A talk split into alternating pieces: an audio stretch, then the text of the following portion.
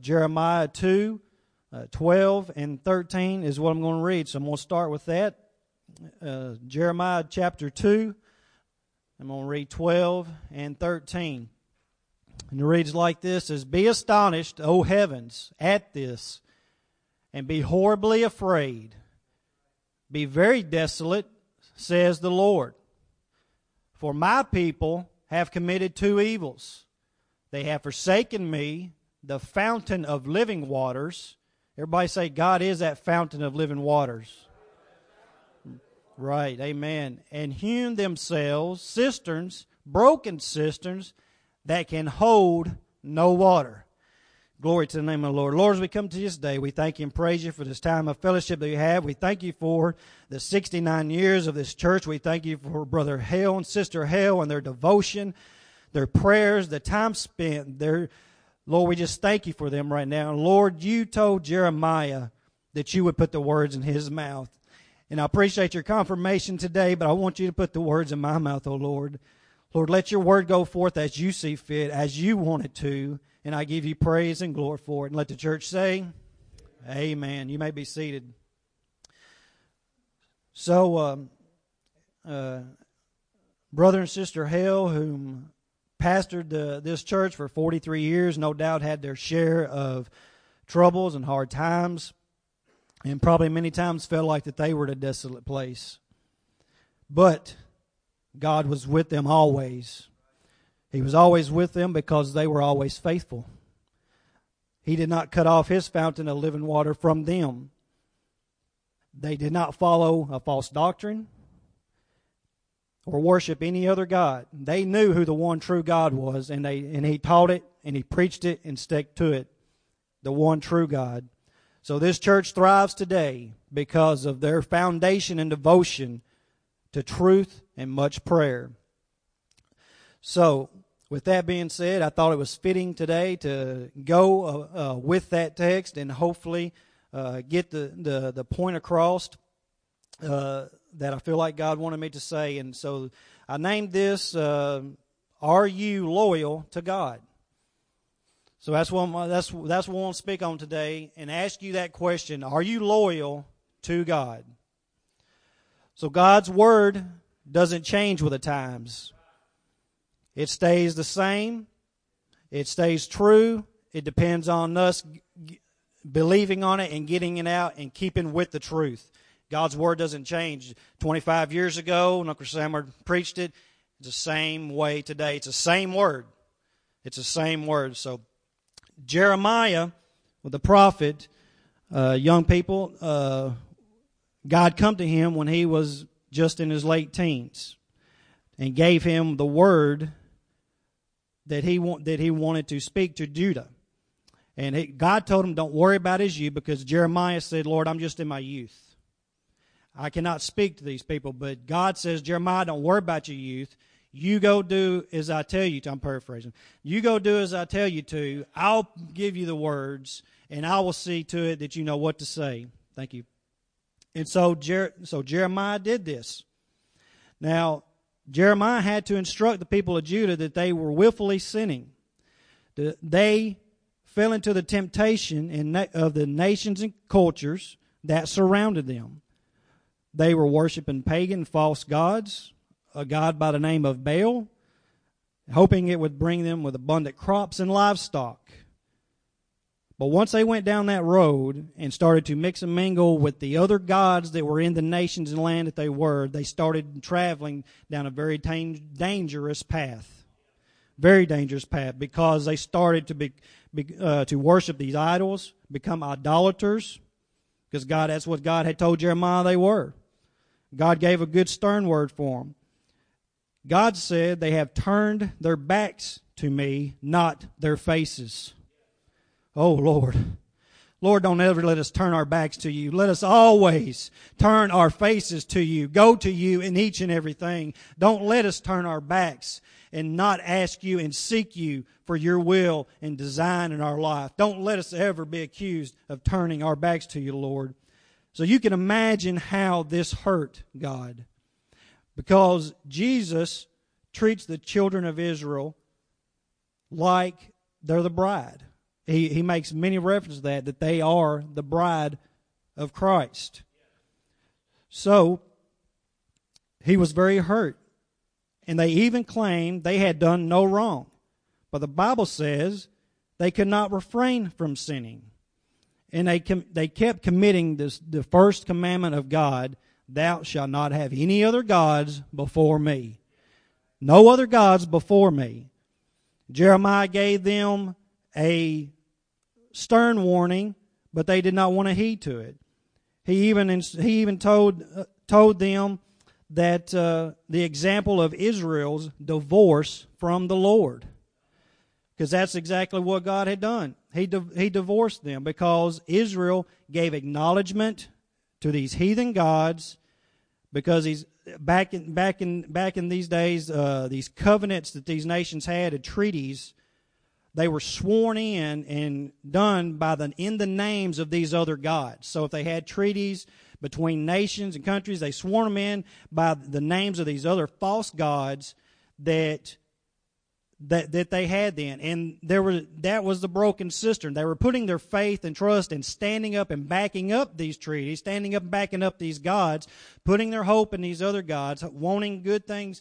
They're looking around, seeing these other people. Well, they was probably doing well, saying these people are doing good. They're doing well. There must be something to their God. There must be something to the heaven God, the air God, the ocean God. They had the Bible calls it like a system of gods that they all followed. So I say to you today, what God is it that you worship? Is it the one true God? They worship these gods because of their livelihood, because they wanted good things to happen to them and come to them, but they tried to mix and mingle some of that with the one true God, and that won't fly. There's no other God before God. He is the one true God. You cannot mix and mingle anything else to them. So their loyalty was not to Him. They didn't go to Him in each and everything. Are we going to God for each and everything today? Are we going to God when it comes to our job? Are we going to God when it comes to our family, our home lives? Are we going to God no matter what when we're in that desolate place? Are we going to God, the one true God, the only God that we should look to, the only God that we should give glory to? Because He will take care of it all. He will take care of it all. He will not forsake us. Are we going to forsake Him? Are we going to turn our backs on Him? Or are we going to turn our face toward Him? Are we going to seek Him and praise Him and give Him glory? Glory to the name of the Lord. Give the Lord a hand clap of praise. Thank you, Jesus. Thank you, Lord. I praise your holy name. So this example of the children of Israel that Jeremiah was giving to Judah, the divorce that took place because they were married to God, the divorce that took place in Israel, they did not accept. And in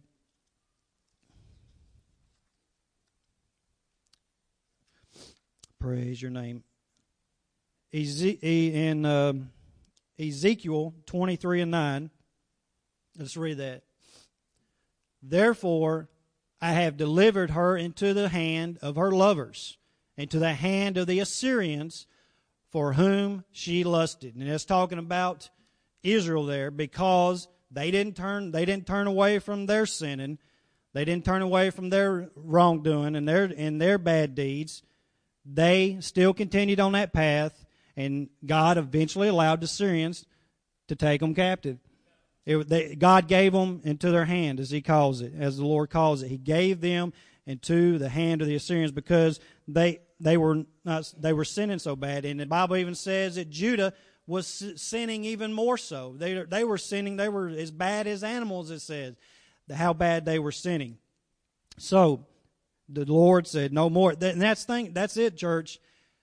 God is not going to put up with your sinning for very long. He's going to only take it for so long, and then He's going to put a stop to it. Now, He could do it in a couple different ways. You might prefer, the way that He gives you the opportunity to come back to Him, because there may be another way where you don't have that opportunity. We always need to be ready to meet the Lord. We always need to be ready to go see Him, because if we sin so much and he gives us time and time again to change and turn back to him, if we don't, he's going to basically discipline us for it. He may wake you up some kind of way, and hopefully you will recognize what he's trying to tell you when he wakes you up. So there was no spiritual benefit in these false gods. That's why God said they have made themselves broken cisterns that can hold no water. They have forsaken the fountain of the living water. God is that fountain of the living water.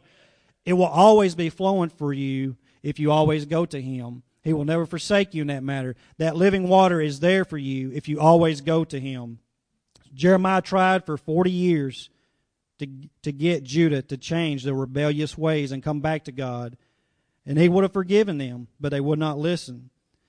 For 40 years, Jeremiah tried to explain that to them and give them message after message. He was a broken-hearted prophet, but they still would not change. God was patient with the people. He gave them every opportunity. He was so patient with them. He's patient with us, church. His grace endures forever. We can mess up and mess up and mess up. We're human beings. I'm a human being. I can mess up constantly. But the key is acknowledge that mess up when God gives you that opportunity to. Ask him for forgiveness and always stay true to him. Always stay true to him. There's an example given about the potter's house and how that as long as that marred clay is still wet and bendable and movable, it can be reused. But the moment it becomes hard, there's nothing you can do with it. You might as well throw it in the trash. And we like to use that analogy all the time. And that is so true. As long as your life is in you and you have the breath in you, you are still able to come to God. You're still able to come to God and ask him for forgiveness and to be in your life. Glory to the name of the Lord. If the church is the bride of Christ, then we're not to betray him. We are to love him, stand up for him, trust in him, back his word up. Treat him like we would our spouse. When you're married, there's not anything you would do for your spouse.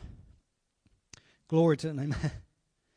I was going to try to make a reference here. I can't hardly speak sometimes and get choked up. But Michelle told me earlier in the week there was a best friends thing. I don't know if it's on Facebook or something.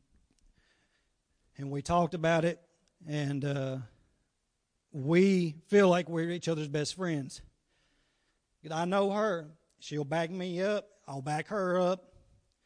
And there's a friendship there that's so strong in our marriage that she's my best friend. She is so strong. I'll bust up if I look at her. Glory, I'm already bad enough. But she is so strong, and I really look up to her because of her strength. And because I know, no matter what, if she feels like I'm being attacked, she's going to come running to me. Now, back to God. Are we that way for God?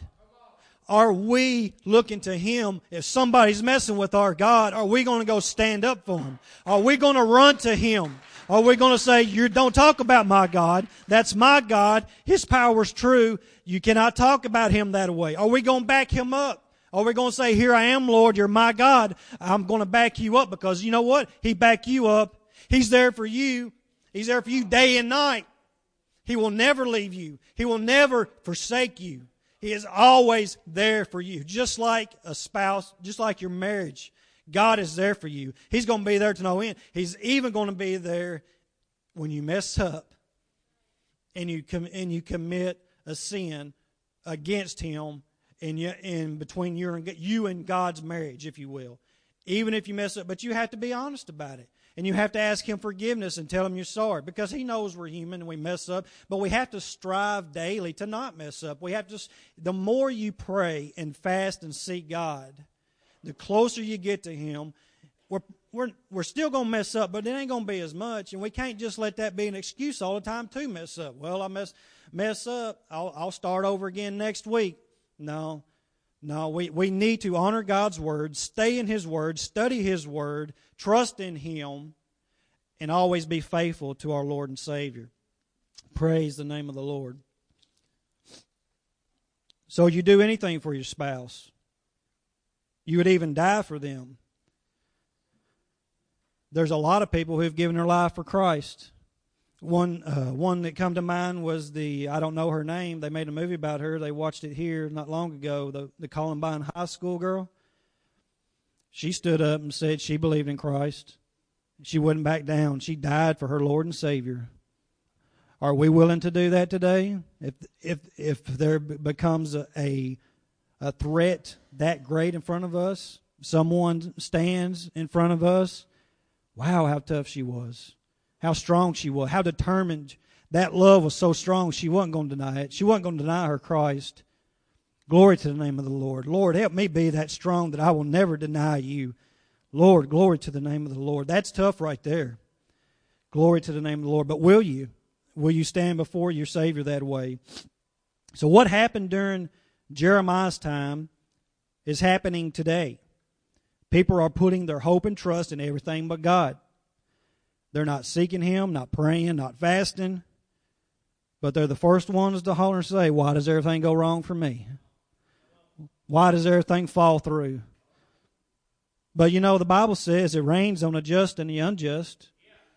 So things are going to happen to you no matter what. We don't know everything that happened to Brother and Sister Hale in their 43 years pastoring, but they never give up. Things happen to them just like they happen to me today. It happened to you. They happen constantly. But we have to stay true to our Lord and Savior, just like our examples before us has. I have an example that I want to share with you. Praise the name of the Lord. I'm going to have to do a better job at writing my text down because I want to make sure I get them out.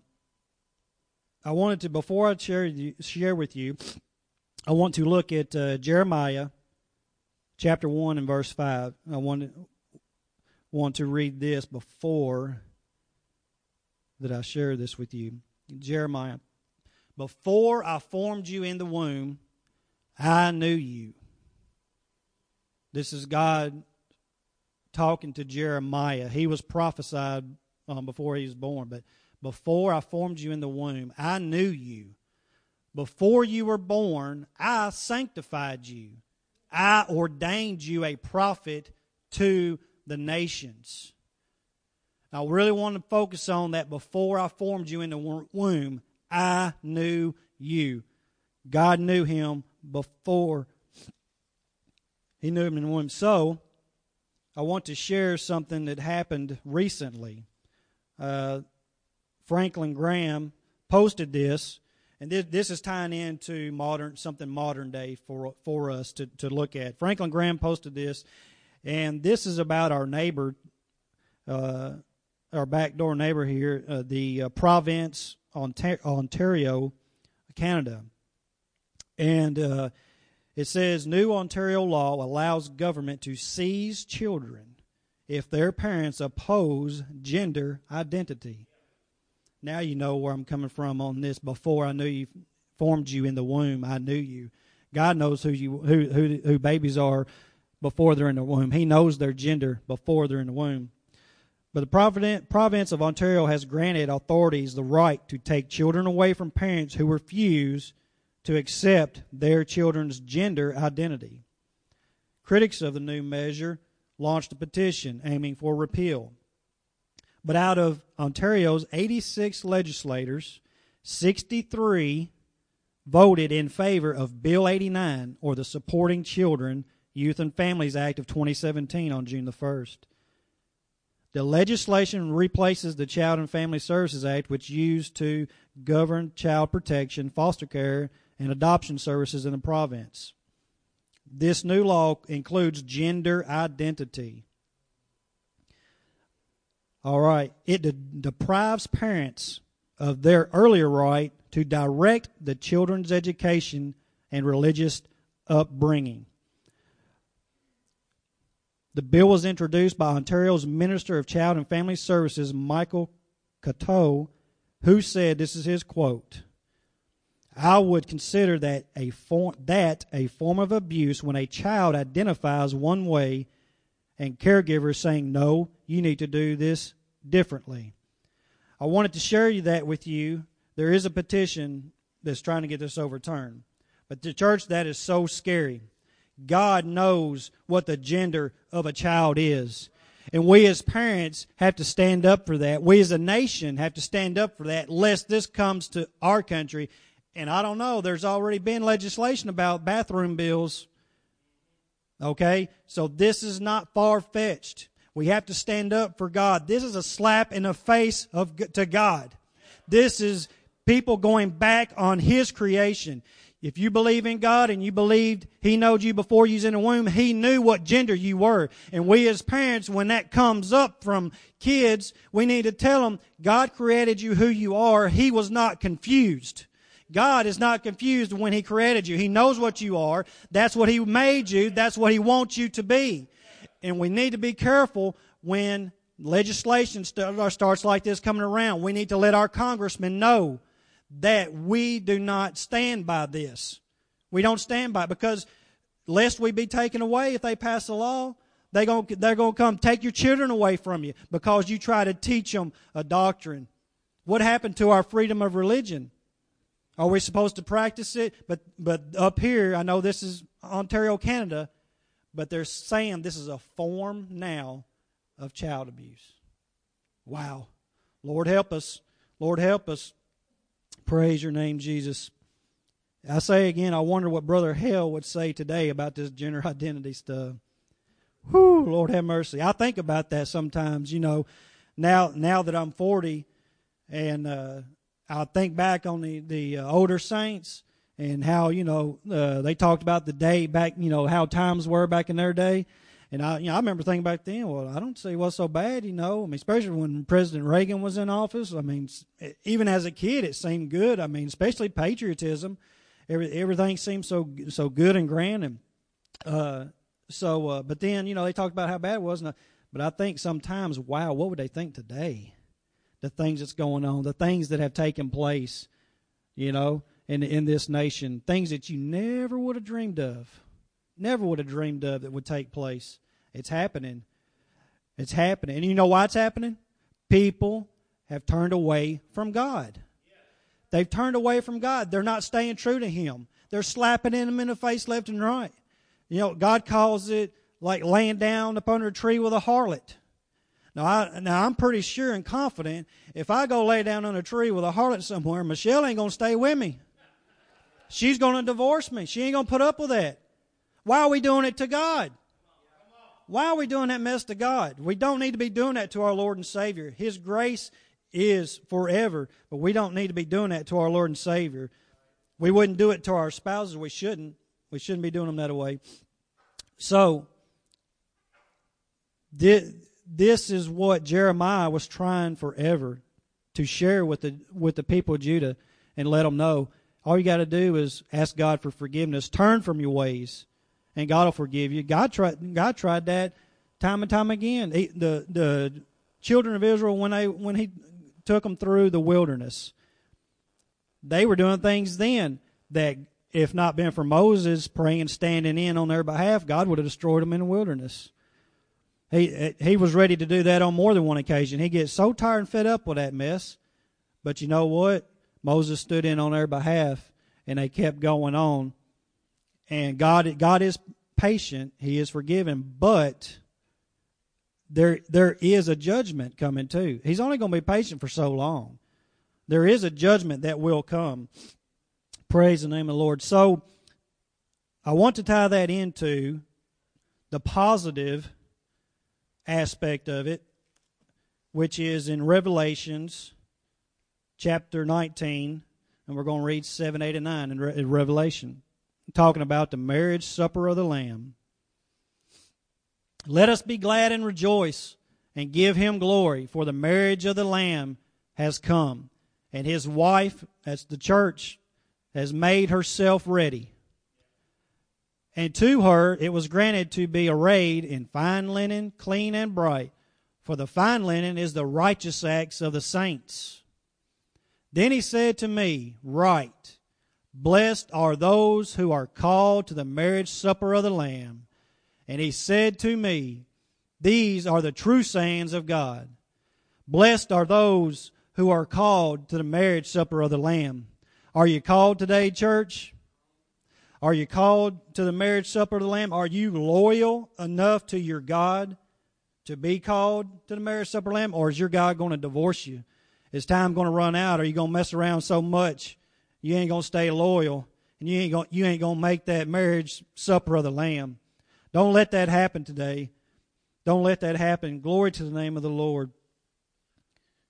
Praise the name of Jesus. I just give the Lord glory and honor and praise this day. I thank Him for this church, the 69 years. I'm so happy that it's going strong. I thank Him for our founders that laid a good foundation, and Brother Hale turning it over to my dad, Pastor Pruitt, and because Brother Hale had faith in him that he would speak the truth, give the good word to the people that we need, and he's I believe in my heart that is what he's doing, and I thank the Lord for him today, and I thank the Lord because I'm striving to be more and more loyal to my God.